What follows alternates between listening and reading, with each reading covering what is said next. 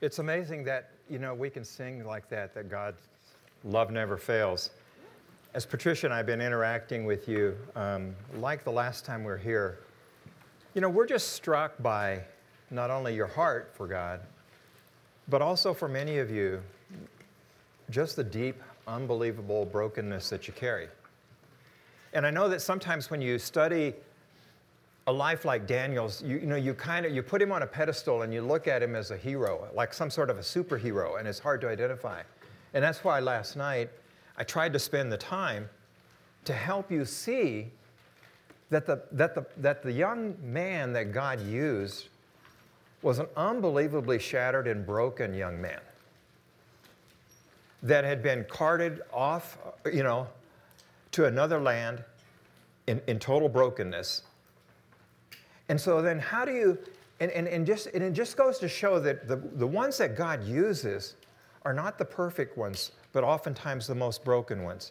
And so I hope that as we talk more about now the personal life, the inner life of Daniel tonight, if you're experiencing that, you don't feel overwhelmed or discouraged and feel like you can't connect to Daniel because he's some sort of superhero, but that you can connect to Daniel because he knew the brokenness that you have. In the same way that our Lord understands the brokenness that you had because he was broken for us. And so, you know, this is an iconic picture of. Um, of, of, of the time in Tiananmen Square. You know, I saw this live happening on television and I was just shattered by this young man standing in front of these tanks and the power of, of, that, of that country. And, and to me, it, it reminded me in, in many ways as almost a metaphor for the life of Daniel, of, of a solitary life standing against the power of this nation. And you know, who knows what kind of brokenness, who knows what kind of life that this young man was carrying? And yet, at this point in time, you know, he became the image of one that stood against a whole system. And so, you know, as I thought about Daniel some more, and we, we kind of talked, we talked about his background up here, and, and, and last night we talked more specifically about the ground that we were fighting on and the, and the enemy and the system that we were up against in this world called Babylon. Tonight, I want to shift to say, what was it about Daniel himself? How was he prepared for Babylon? Because it wasn't like he had gone to school, to military training, you know, prepared himself in psychological warfare and, you know, and all these other things to kind of take on this, this super assignment to go, to go infiltrate and stand against this government. He was just a 15 year old guy that was living a normal life. And, and then his nation comes, his city comes under siege, and the people are starved, and then they're ca- carted off into captivity, and they end up in Babylon. And so the question that was going over and over in my mind was how could a 15 year old boy be ready for this? When you think of the normal sophomore boy in, in high school today think, how could he be ready for this? And so as I thought about it, um, the verse that God ca- that called to my mind really was in Daniel 11:32, and in there the, the scriptures say that the people who know their God shall stand firm and take action. Now, not that this was kind of an accomplished fact by the time that Daniel was 15 because Daniel's knowledge of God would grow to mind blowing dimensions by the time you get to the end of, of Daniel. But he was already being anchored in an understanding of God that most of his peers and most of his nation didn't have. And while others may have been pursuing knowledge, news, a way of escape, a strategy to succeed in the new regime, Daniel was pursuing God. And just as, a, just as an aside, um, when we were in the college ministry, um, a couple of things that we did was that we encouraged students really to focus on this. And there, it didn't get any better than taking some time out in, in our Bible studies, in our ministry routines, in our school routines to read several classic books that we would discuss. And so I'm just going to give these names to you. I just thought about this on the way over here tonight. One was a classic by uh, A.W. Tozer called The Pursuit of God, and his accompanying book, The Knowledge of God, Knowledge of the Holy. Another one is Knowing God by J.I. Packer. And these are not speed reads. You know, it's the kind of book that any of these books, you kind of read a page and you got to put it down, you got to think about it, right? And then if you want to get into it a little bit more, there was another older book called The Attributes of God by an author named Pink.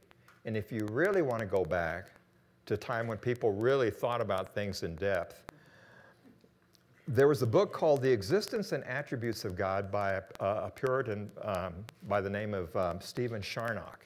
And it's a book uh, that's about this thick, and it's kind of like, you know, you, you measure the font type in kind of microns. and there's like only eight chapters in the book. And so there's like 150 pages on just the holiness of God. And you think about in depth meditation. So just, just this is just kind of commercial break here, you know.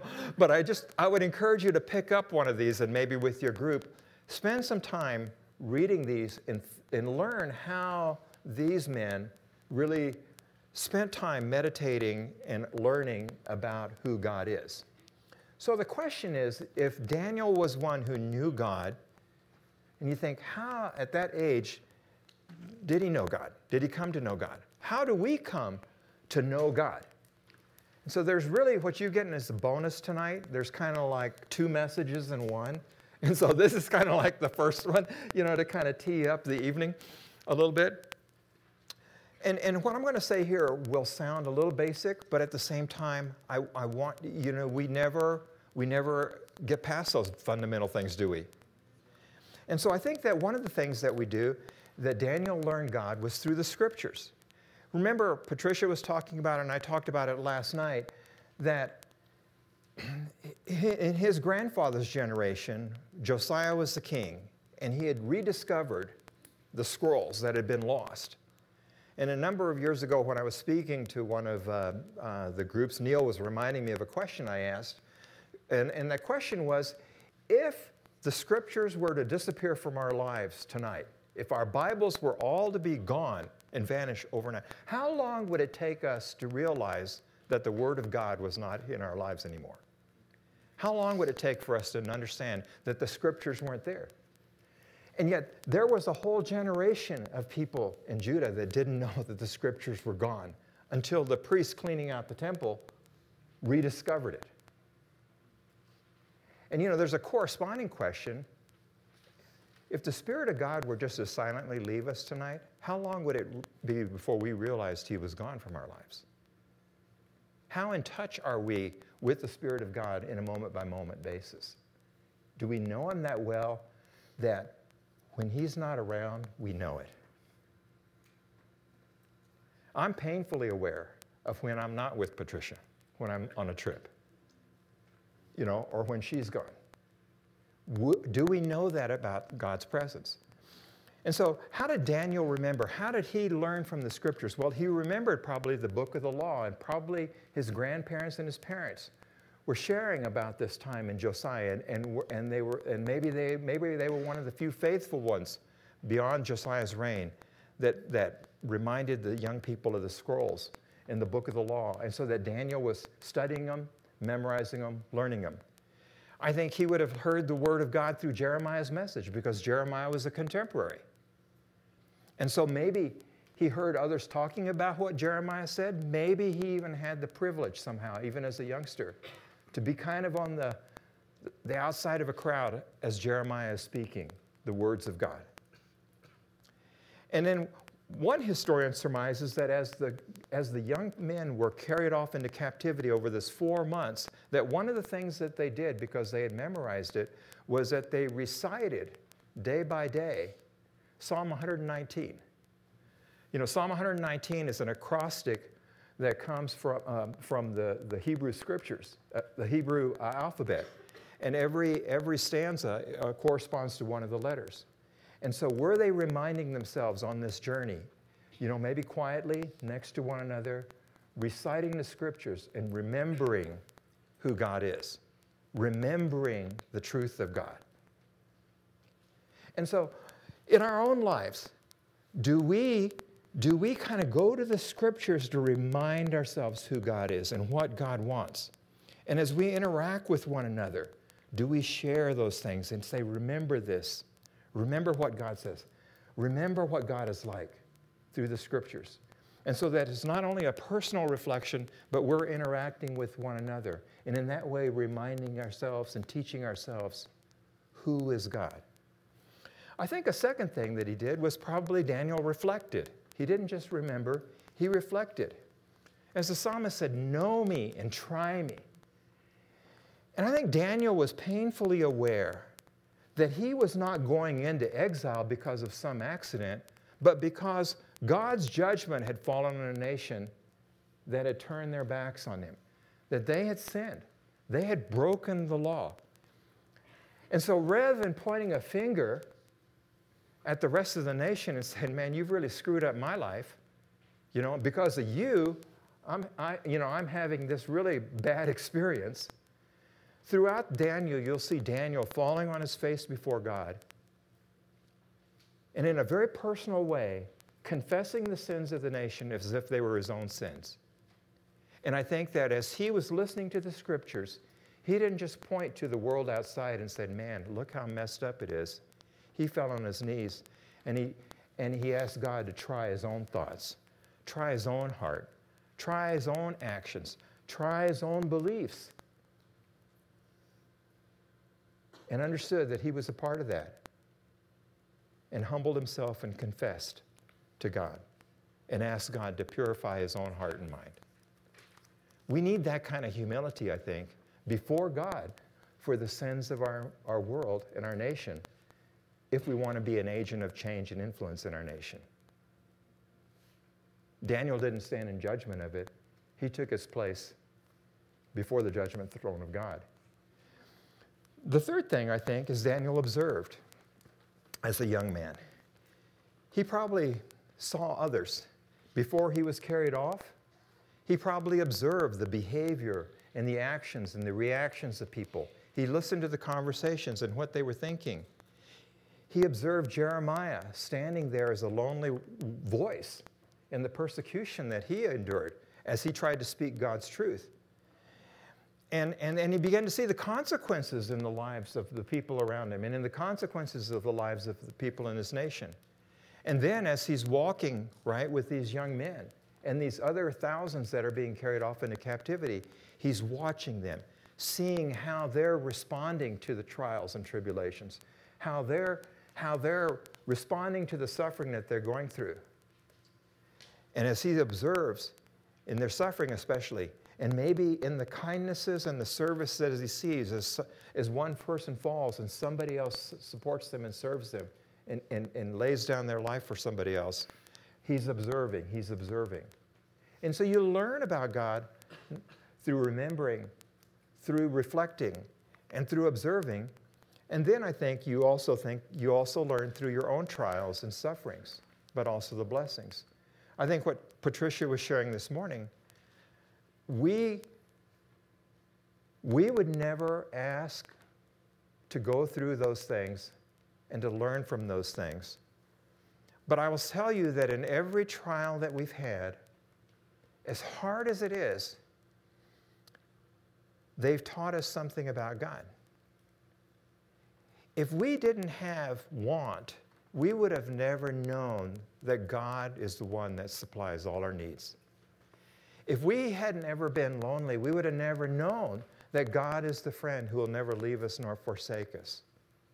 You know? And, and if, if, we didn't, if we didn't experience hurt and pain like we have, we would have never known God as the great physician and the healer. And if we didn't, if we didn't feel crushed, we would have never known him as the good shepherd and our father. And so it's not just for us to endure things that we ask God's grace, but in, in enduring things, we also learn about who He is. And we find out it's not the things that He gives that really heal us, it's who He is that heals us.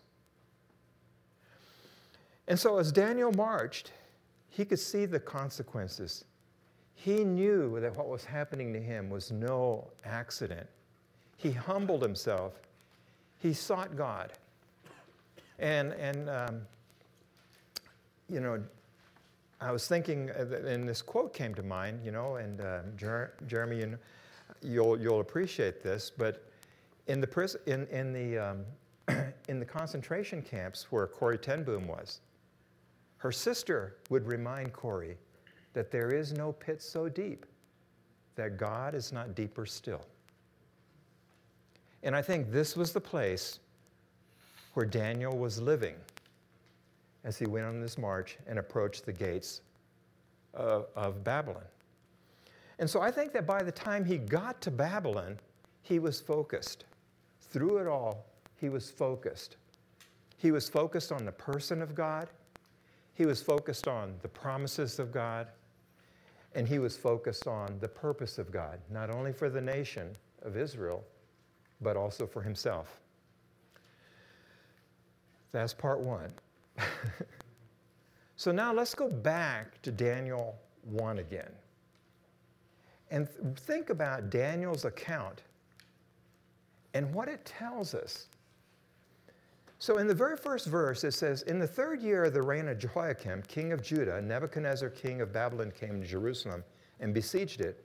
And the Lord gave Jehoiakim, king of Judah, into his hands. Seems kind of like pretty mundane sort of a headline to open up a book as significant as Daniel. But what I want you to think about here is what did he not write about in the first chapter? He doesn't start out saying, Oh my gosh, I gotta, I gotta tell you about all the suffering that we had. I gotta tell you about you know, the terrible treatment we had on the march. And I gotta tell you about all the suffering and loss. I've got to tell you about the unfairness of all of this and the abuse. No.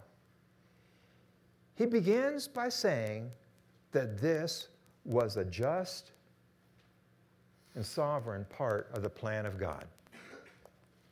And it was the righteous judgment of God upon the nation. And so, what was happening to him and what he would describe through the rest of the book of Daniel is not an accident, where he's trying to describe how he survived some sort of catastrophic accident of life. He's saying this was foretold by the prophets.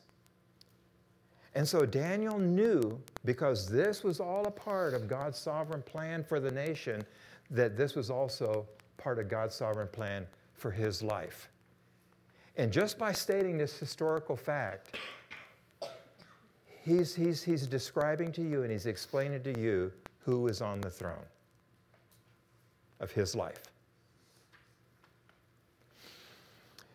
And the second part of it, though, was that there's a psalm in 137 that was written by the exiles. And they said, How shall we sing the Lord's song in a foreign land? If I forget you, O Jerusalem, let my right hand forget its skill. Let my tongue stick to the roof of my mouth. If I, I do not remember you, if I do not set Jerusalem above my highest joy. And Daniel understood from this song that this story was ultimately not about Babylon, but about Jerusalem. It wasn't about this world, it was about the kingdom to come. And so, knowing God and his purpose, Daniel knew that life wasn't about which city you lived in, but which city you lived for. And as you take your place in life outside of here, you're going to be tempted to live in the city and for the city of Babylon. But the only way to survive it is to understand it's not where God put you down. And you may not end up in a place that you of your choosing. You may end up in a totally surprising place. Whether it's geographical or societal or economic or you know commercial whatever. But it's not the place that you're in that life is about. It's who you're living for. And Daniel knew that. And so when he walked in the gates, he was prepared for something he couldn't imagine was going to happen and it happened quickly. Because the rest of the events that unfold in the first chapter didn't take place over years of time. But immediately, as they were put into the assimilation, you know, in a, in a real trivial way, kind of the new staff orientation for administration into Babylon. So, I want to go back over the strategy of Babylon and now examine them one by one again, but this time to look at how did Daniel respond to each one of those challenges. Okay, you ready? So let's look at this. Daniel's response to the first strategy. Remember, the first strategy was to bring God down to size, make him small, and make him irrelevant. And this was pointed out in, in the second verse where the, it's described how the vessels were taken out of the temple in Jerusalem, brought into the land of Shinar, which is the place of Babylon. And again, that word is very deliberate because it says these vessels of God were brought to hostile territory. And then they were put into this treasury, this museum, this exhibit hall, so to speak, where all of the gods of all of the nations that are been conquered by Babylon are put into these little exhibits to bring every god down to size and under the dominion of Babylon to show who was really in charge, who was really powerful, who was really God. And so when you think about it, though, that was what that was Babylon's view. That was Nebuchadnezzar's view of these vessels in this exhibit. But when, you, when Daniel looked at these vessels in the, in the exhibit hall, in the museum, what did they represent to him? Well, I would propose that they represented three things to him a reminder of God's presence, a reminder of God's character, and a reminder of God's promise. Let me unpack that a little bit more. When he looked at the vessels, he saw God's presence. He remembered that those vessels belonged in the temple in Jerusalem, and that was the place where God dwelt. That was the holy place. And when we wanted to meet God, he would go to the temple. And that's where God would be. That's where the presence of God was. But when Daniel saw the vessels, I think, in Babylon, I think that it reminded him that God was still with him. God had sent a reminder to say, I'm still with you. And when he would go to the exhibits, it would be a reminder that God wasn't back there somewhere, and now I'm here and he's not near me. But that every time he looked at them, it was a reminder that God is with him here.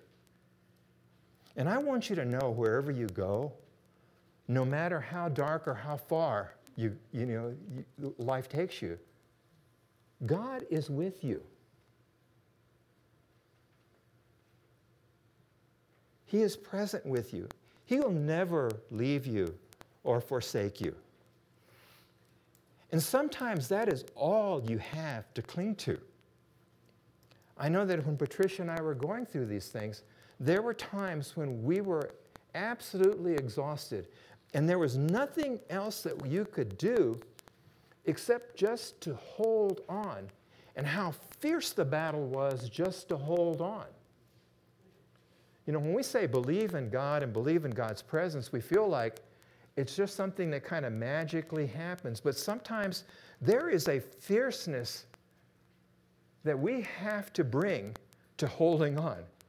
And I can only characterize it by thinking that when I went from Chicago airport to pick up Annie in order to take her to the treatment center, she was standing outside of her dorm shivering. And when I got out of the car, she came over to me, couldn't speak, but in, in the way that only a child can do, held on to me with a ferocity that you can't believe. The idea was that I'm holding on to my Father. And, and so sometimes in our lives, we have to hold on to God's presence that way. And I think this is what Daniel was doing when he was looking at that. But he was also, when he was thinking about God's presence and looking at those things, he remembered also where God really sat. And he, you know, and he might have recalled to mind the words of Isaiah, where he says, I saw the Lord sitting upon the throne, high and lifted up. And so, in the middle of this thing, as he's walking through the gates of Babylon, enslaved for the rest of his life, and it looks like Babylon is in charge, he knew where God really was. And he knew who really was sovereign. And he knew who really was high and lifted up above all. And we should never forget that. We should never forget that. You know, when you're walking through big cities like Chicago or New York, and you're looking up at these towering buildings, and you feel so small walking around the streets of those cities, don't you? And it's almost like those cities are saying, Look how powerful and mighty we are. And yet, Daniel saw God high and lifted up above over all that. The second thing that those vessels reminded him was of God's character. He said, O Lord, the great and awesome God who keeps covenant and steadfast love with those who love him and keep his commandments, we have sinned and done wrong and acted wickedly and rebelled, turning aside from your commandments and rules. We have not listened to your servants, the prophets, who spoke in your name. And so those vessels also reminded him of why they were there that God was holy and the people had sinned. And so, in the midst of Babylon, he was reminded of the holiness of God and he held on to the holiness of God. The second part of the God's character, though, he says from Lamentations, he says, But this I call to mind, and therefore I have hope. The steadfast love of the Lord never ceases, his mercies never come to an end. They are new every morning. Great is your faithfulness.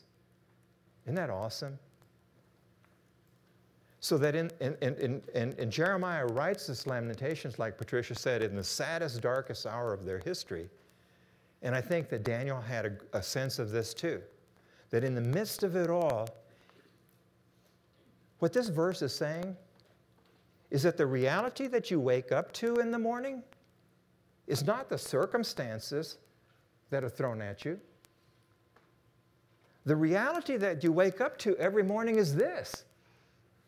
The reality of your life is the steadfast love of the Lord that never ceases.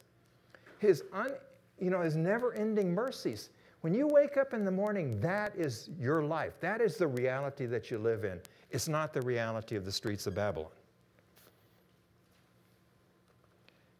And if we can hold on to that, we can have hope, can't we? That that's the God's character. That's who we know. That's who we know. And God's promise. In the same, in the same chapter in Lamentations, Jeremiah said, But this I call to mind, and therefore I have hope. And Daniel, you could see throughout the book of Daniel, would see the hope of the return. And more than that, he saw the hope of the ultimate climax of time when the Most High God would establish his kingdom all again. And so, God's presence, God's character, God's promise. That helps us walk into Babylon and be ready. If you want a challenge, I would encourage you to think about this. It really struck me some years back. Moses was having a bad leadership day, okay? you know, with his people. They were just, you know, this was kind of, this wasn't just kind of one of those good boss, bad boss things. It was like he, he was a good boss, but he just had kind of a really kind of a rough outfit to lead. You know, he, they brought down the tablets. You know, the people were running amok. You know, they'd made this golden calf. So he goes back up the mountain and he's totally frustrated with the whole assignment and he's complaining to God about it. And God says, No, it's come. And then he says, Look, God, please. He said, Just show me your glory. And God paused and said, All right, get down here. And God caused his glory to come past him. And when Moses came down the mountain, people looked at him coming down the mountain, and his presence was changed. It was, it was, it was, it was lit up. And what happens is that when we see the glory of God, it changes us. And so I think as you're saying, I want to know God, this is what Moses was asking. He said, Show me your glory. And I would just challenge you to just make that a prayer and just say, God, show me your glory. Don't, maybe don't ask, change me. Moses didn't say that. Moses just said, Show me your glory. And it changed him. The second test, then, was strategy was to isolate his followers and to discourage them. Remember that? That the king commanded Ashpenaz, his chief eunuch, to bring some of the people of Israel, both of the royal family and of the nobility, into this program. They'd been separated from their families and their circles. Now they were separated even further from the other exiles. The march had beaten them down. They had no place to return to, you know, no one to retreat to. They were even made eunuchs, which eliminated their ability to have a hope of marriage and a family and, and, and humiliated them in a way that kind of further subjugated them. But I think that one of the things that I, I see here is that you see Daniel's in a relationship with three other young men.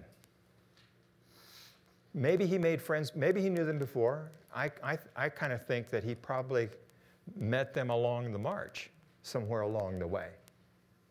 And they, and they were kind of kindred spirits. And they, maybe they were the ones that, between the four of them, they were sharing the scriptures together, praying together, reminding themselves of one another, encouraging one another to stay true, you know? And so I think that our response to this isolation is what the scriptures say where two or three are gathered together in my name, there am I among them. What I found along the way, is you don't need many. You just need a couple. You know, it's kind of like if you've got the Word of God, the Spirit of God, and a little help from your friends, you can do it. We're obsessed in our world, I think, sometimes with bigness especially in terms of number. You know, how many, how many, how many followers do you have? you know, Facebook, LinkedIn, whatever, you know. When, when, when God is saying, I think over and over in the scriptures, we say you just need one, two, three.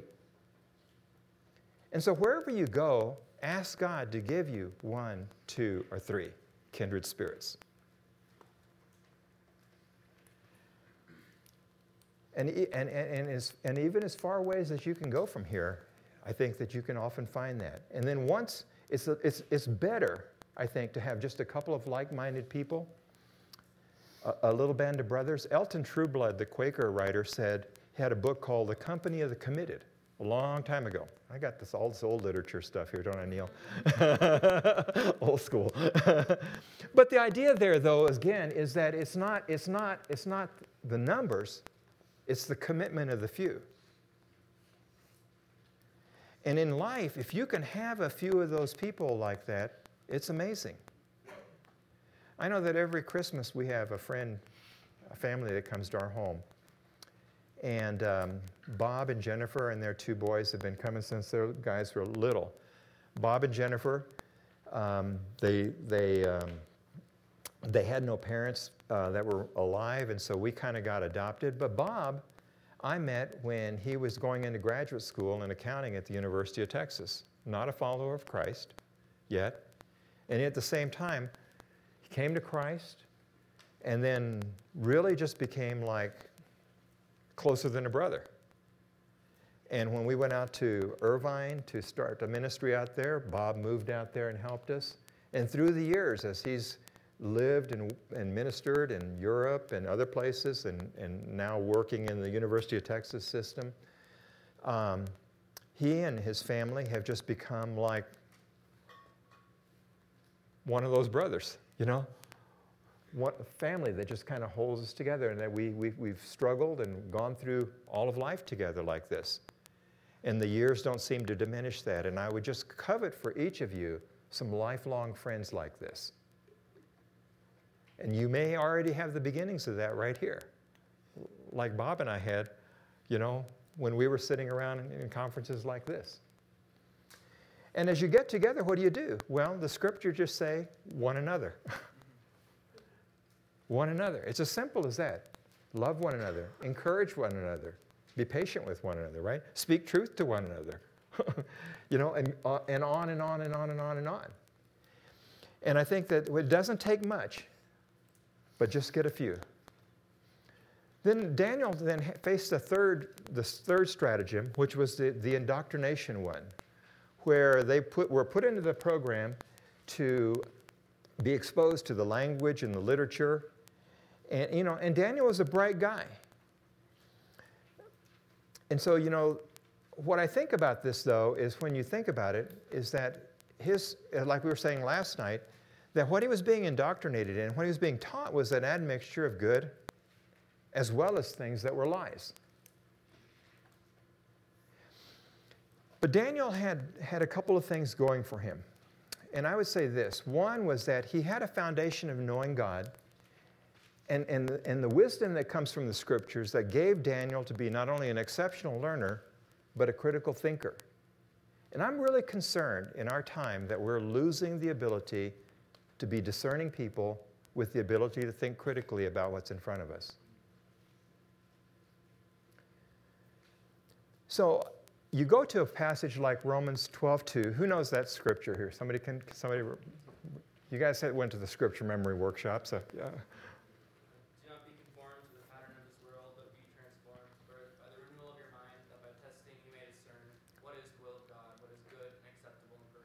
Right. And I think this is the heart of what we see in Daniel here. A couple of three translations here. One says, This is the message saying, Don't become so well adjusted to your culture that you fit into it without even thinking. How well adjusted are you to your culture? How much do you argue for the things in your culture to say that that's right?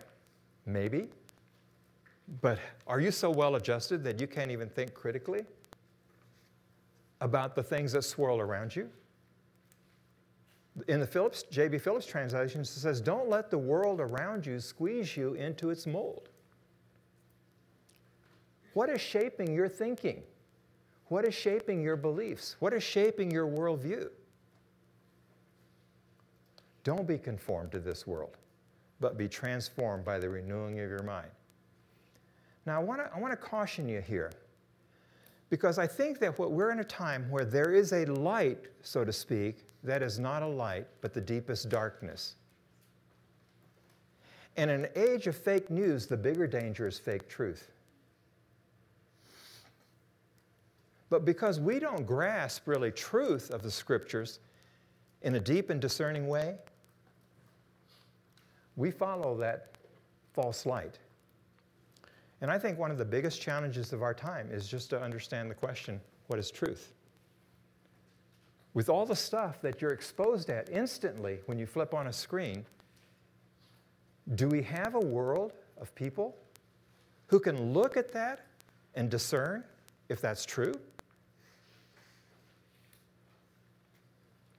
Well, how do you do that? And I'm, i have two suggestions. The first is that it begins with you knowing the one who is the truth.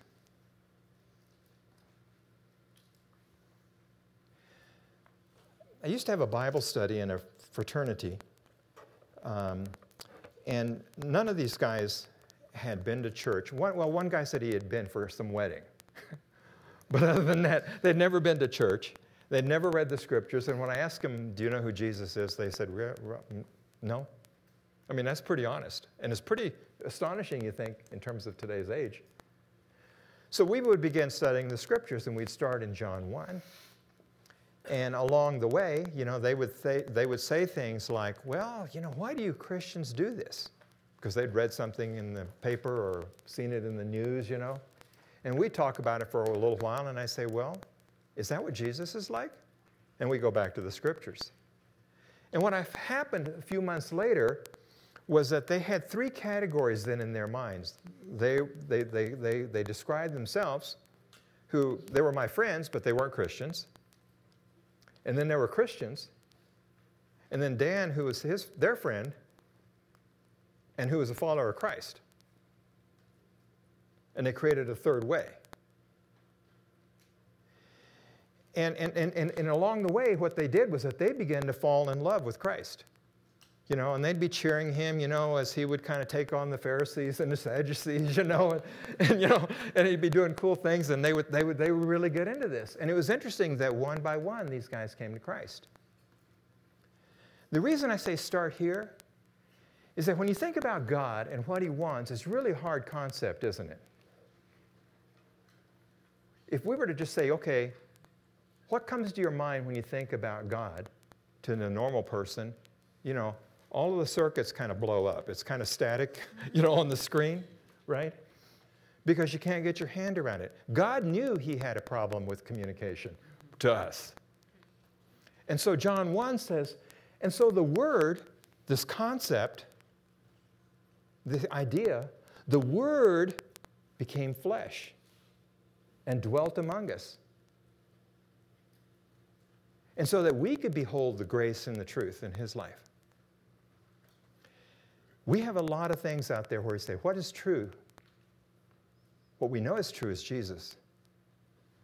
And when we, when we look at the issues of our day, we shouldn't look at it through just the, the prism or the filter of a philosophy or principles and things like that. We have to hold it up and superimpose on that the, and, and drop the presence of Christ into there and say, how would he respond to that issue? What would he be like in the middle of that? What would he say? What would he draw forth? What would he put his finger on and heal?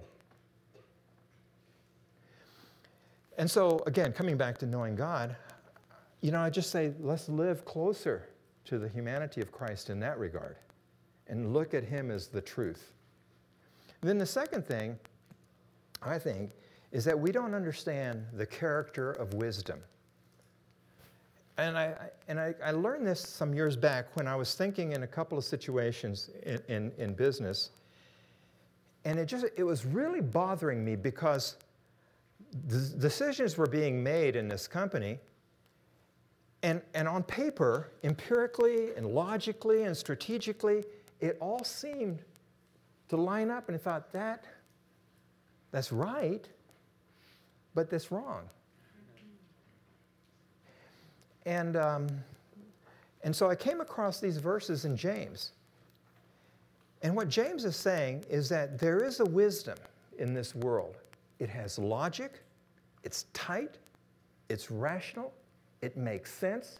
It says that should be the conclusion, but there's something wrong. And so in James 3, it says, But if you have bitter jealousy and selfish ambition in your hearts, do not boast and be false to the truth. This is not wisdom that comes down from above, but is earthly, unspiritual, demonic. For where jealousy and selfish ambition exist, there will be disorder and every vile practice. The idea, though, is that wisdom has a character to it. And by the character of that wisdom, you can know the source. And so when people give you these airtight arguments about their position on something or another, but it's accompanied by these things, you can know that that's not true. You know, within the echo chamber of there, it's all true. But when you step back outside of it and look at the character of the wisdom, you realize that's not true. But we're looking for capital T truth and capital W wisdom. And so he says, Who is wise and understanding among you? By his good conduct, let him show his works in the meekness of wisdom. The wisdom from above is first pure, then peaceable, gentle, open to reason, full of mercy and good fruits, impartial and sincere. And a harvest of righteousness is sown in peace by those who make peace. Think about the great debates that are going on across our country. All of the issues that were stirred up by the recent political season and now. And the response. And has the response to those things been good conduct, meekness, purity, peaceableness, gentleness, and openness to reason, mercy, good fruit, impartiality, sincerity, righteousness.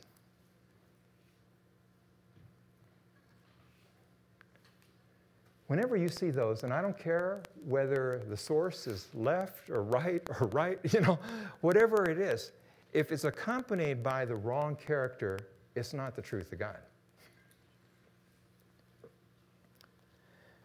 Daniel's second to last strategy here was the compromising of his followers at the level of core convictions. Remember where the king had assigned them the daily portion of food from his banquet? And you know, here were, here were guys that had been starving under 18 months of siege and four months of forced marching. And now they've got, you know, they've got the biggest buffet they've ever seen in their life in front of them. And the best wines in the world. And, and so what happened was that, and, and it was really, in some ways, it was pretty pragmatic. They just needed, to, they needed to kind of fatten up these guys and get them in shape so they can put them to work.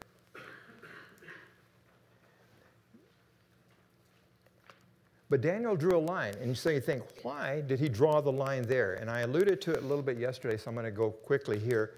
One was that it could have been food that was sacrificed to idols, and he knew from Leviticus that the nation uh, was under judgment for violating those laws. But also, I think he could see that compromise and accommodation that led to the dependence on the king in Babylon, where all of a sudden you got so used to his good stuff that you couldn't live without the stuff made you beholden to him. And that happens in our, our, materialistic world where we get used to what that world gives us. We get used to certain things, and now we can't extricate ourselves from the world because we're dependent upon it. But it was a daily battle, wasn't it? Because you ate every day, and it was a daily battle for holiness, devotion, and obedience. And every one of these battles runs through a heart, and as Patricia was saying, point us to the idols in our heart that are vying for our attention. And the question is, what are the idols of today? Well, it's anything that holds a grip on us, isn't it? I was listening a little bit to the technology little workshop, you know, and, uh, you know, the suggestion that you guys uh, maybe have a little bit of a sabbatical from your technology, you know, you know, and you'll be trembling, right, for the next couple of days, you know, as you're feeling these phantom buzzing phones and you're, you know, and things like this going on, right? Because you're so, I mean, and, but, it's, but it's not just te- the technology. Technology is, in, in, is an interesting thing our time because we think it's neutral, but it's not. Technology has a way of shaping the way we behave and interact with people. If you want to read more about it, the French sociologist by the name of Jacques Ellul wrote a, a, pretty strong treatise on, on the impact of technology and the idolatry of technology. It's like this Churchill once said, First we make our buildings, then they make us. And we make these things, and then they begin to shape our behavior. And, and our idols begin to do that. We get used to certain things in our lives, and then we depend on those things in our lives. And all of a sudden, we trust those things for areas that we should be trusting God for. So the question in my mind again is do you recognize these tests? What are the daily battles are you fighting? And are you praying for each other daily and encouraging each other for one another for your holiness? When you think about Daniel and his three friends, young guys. That was probably the first student prayer meeting in history. okay? And what were they praying for? They were praying daily prayer for encouragement and for the whole, and their holiness. When you guys get together, do you pray just do you pray? I'm sure you pray to encourage one another, but do you also pray for one another to stay true in your daily battle? to be holy to God? And to be honest about that? I think another thing that Daniel learned was how to respectfully seek favor with God and man. Daniel, when he went, he didn't say, okay, he's going to throw a big protest. In fact, probably the, his, his, his, his, his challenge was known only to his immediate supervisor, so to speak. But Daniel discerned that the intention necessarily, what, that, that what they really wanted was to try to get them healthy and fit for service. And so what he did was that he approached his supervisor in such a way that he said, Here's an alternative. Let's test it out here, because I see what you're trying to do. You want us healthy and fit. And it was a respectful response, wasn't it, to authority? And, he, and so he learned, to, he learned to discern what was going on and then without compromising, respectfully interact with the people around him. Daniel constantly, like Jesus, sought favor with God and man. We think a lot of times in our battle for the world, it's constantly God or man. But as you're going out in your profession, most of the time, if you understand the intent, you can do so in a way that's respectful both of God and man. And if man doesn't respect that, then you have the courage to stand with God and pay the price. But notice that Daniel never sought the favor of man over God. So, as much as it's within your power to do so, live at peace with all men, with respect and grace. And then the final challenge here was his response to this crisis of identity that was compounded by suffering, dislocation. You know, his, his gender was mutilated. You know, so who is he? And then his names were challenged, right? But what's interesting is that Daniel never protested against the changes of the names. And as you go through the book of Daniel, you see a kind of a back and forth where sometimes he's called you know, uh, Belteshazzar, sometimes he's called Daniel, but he always refers to himself as Daniel. And, and that's how he thought of it. He, there's, there's no control over what others call us, and yet in today's world, we fight violently to make sure that other people call us the right thing. When it really doesn't matter. What really matters is that we understand who we are and we understand who God calls us. And we stand in that. Do you understand who, who you are? Daniel knew who he was in the sight of God. He knew that he was beloved. You know? The scriptures tell us you're a new creation. You're in Christ. You're a saint. You're a priest. You're a child of God. You're a holy one. What matters is not what others call us. What matters is that we clearly understand what God calls us and we rest in that. The result of Daniel's life and those things like that was that his life, his skill, his ability were judged to be 10 times better than all the others. He ruled and served for 70 years in a pagan kingdom, serving four different rulers and three different empires. A 15 year old boy.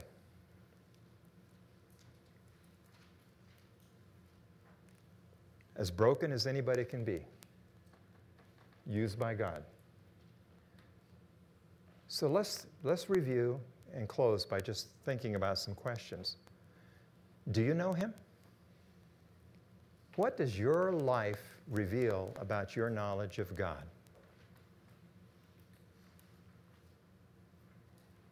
When people look at us, do they say, God is like that? I want to know that God. Is your life standing in and revealing His presence, character, and promises? Have you asked God to show you His glory? And does His glory fill all your life or just some shelf? Have you banded together with a few friends for prayer and encouragement to live in holiness? Are you letting the world around you squeeze you into its mold? Are you being transformed by the renewing of your mind? Can you discern the difference between the wisdom of this world and the wisdom from above? Are you standing firm in your convictions and not accommodating or compromising? And are you holding fast in your convictions with both respect and courage? Do you understand who you are? Do you understand your true identity? Do you ever just stand in wonder of who God is and who He says you are?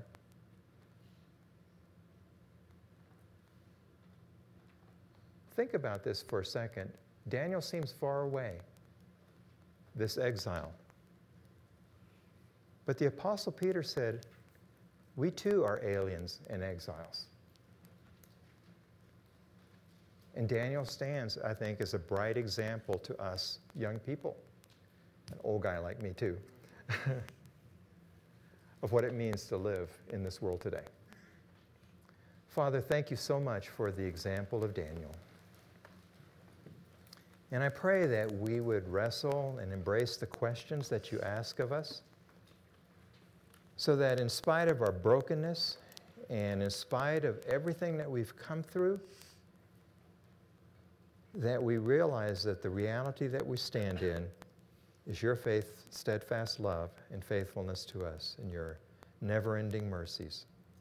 Help us to have the discernment and wisdom of Daniel, the courage of Daniel, the humility of Daniel, and help us, Lord, in whatever sphere you put us into, to stand and to point people to the Most High God. And I just pray that you prepare our hearts tomorrow for tomorrow as we think about the effect of Daniel on the lives of others. And we, and we take from that, Lord, lessons in terms of how we too can affect others and serve others for your glory. In Jesus' name we pray.